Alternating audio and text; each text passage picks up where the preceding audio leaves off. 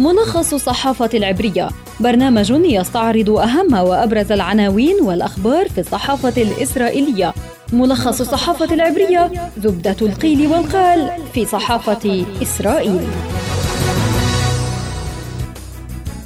أهلا بكم مستمعينا في ملخص الصحافة العبرية. معكم في الإعداد والتقديم وعبر شبكة أجيال الإذاعية خلدون البروثي. وإليكم مستمعينا أبرز ما جاء في عناوين وسائل الإعلام العبرية صباح اليوم.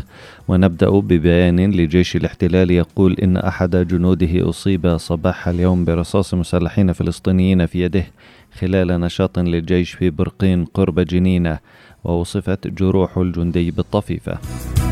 في هيئة البث الإسرائيلية جنود نكلوا بفلسطينيين قبل عدة أيام وبعد كشف فيديو يوثق ذلك ادعى الجنود أن المعتقلين حاول دهسهم والاستيلاء على سلاح أحدهما.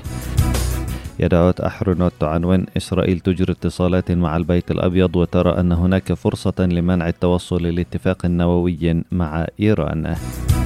عن ذلك تعنون إسرائيل هيوم. البيت الأبيض يقول إن بايدن سيمنع إيران من حيازة سلاح نووي وبنيغانتس يتوجه إلى واشنطن. في صحيفة معاريف رئيس الحكومة الإسرائيلية يائير لبيد طلب لقاء عاجلا مع الرئيس الأمريكي فرد البيت الأبيض عليه بأن بايدن في إجازة. القناة الثانية عشرة عنوان مع الاقتراب من الاتفاق النووي إيران تدرس العرض الأخير. صحيفة هآرتس تكتب استطلاعات رأي تظهر إمكانية حصول إتمار بن كفير على تسعة مقاعد في الكنيست. عن ذلك يقول موقع والله بن كفير بثمانية أو تسعة مقاعد وسموتريتش قد لا يتجاوز نسبة الحسم. تبذل إسرائيل بكافة المستويات السياسية والعسكرية والأمنية جهودا مكثفة لإحباط إمكانية التوصل لاتفاق نووي دولي جديد مع إيران. وأبدت إيران ليونة في المفاوضات مع الدول الكبرى بالتنازل عن بعض شروطها المسبقة مثل شطب الحرس الثوري الإيراني من القائمة الأمريكية للمنظمات الإرهابية وفيما تلقت إيران العرض الأخير للاتفاق من مجموعة خمسة زائد واحدة توجه خلال هذا الأسبوع إلى واشنطن رئيس ما يسمى مجلس الأمن القومي الإسرائيلي إيال خلاتة للقاء نظيره الأمريكي ضمن الضغوط الإسرائيلية لإحباط إمكانية الاتفاق مع إيران. وتوجه الليلة وزير جيش الاحتلال بني جانتس إلى واشنطن أيضا ضمن هذه الجهود.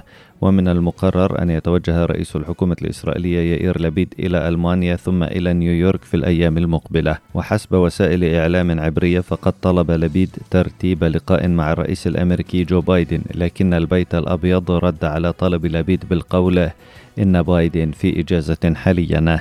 وتتهم دول خمسة زائد واحد إسرائيل بالتسبب بالأزمة الحالية مع إيران إثر الضغوط التي مارستها سابقا على إدارة الرئيس السابق دونالد ترامب. التي انسحبت من الاتفاق النووي وفرضت عقوبات على إيران. ما دفع الأخير إلى استئناف نشاطها النووي؟ في شأن آخر تظهر استطلاعات رأي إسرائيلية تعزيز رئيس حزب قوة يهودية المتطرف إيتامار بن جفير مكانة حزبه وإمكانية حصوله على ثمانية إلى تسعة مقاعد في الكنيست. فيما قد لا يتجاوز شريكه السابق زعيم الصهيونية الدينية بتسل إيل سموتريتش نسبة الحسم مع ذلك يبدو أن الأزمة السياسية لا تزال قائمة لضعف فرص نتنياهو في الحصول على أكثر من ستين مقعدا. نهاية حلقتنا من ملخص الصحافة العبرية أعدها وقدمها لكم عبر شبكة أجيال الإذاعية خلدون البروثي. نهاية أسبوع طيبة أتمنى لكم تحياتي إلى اللقاء.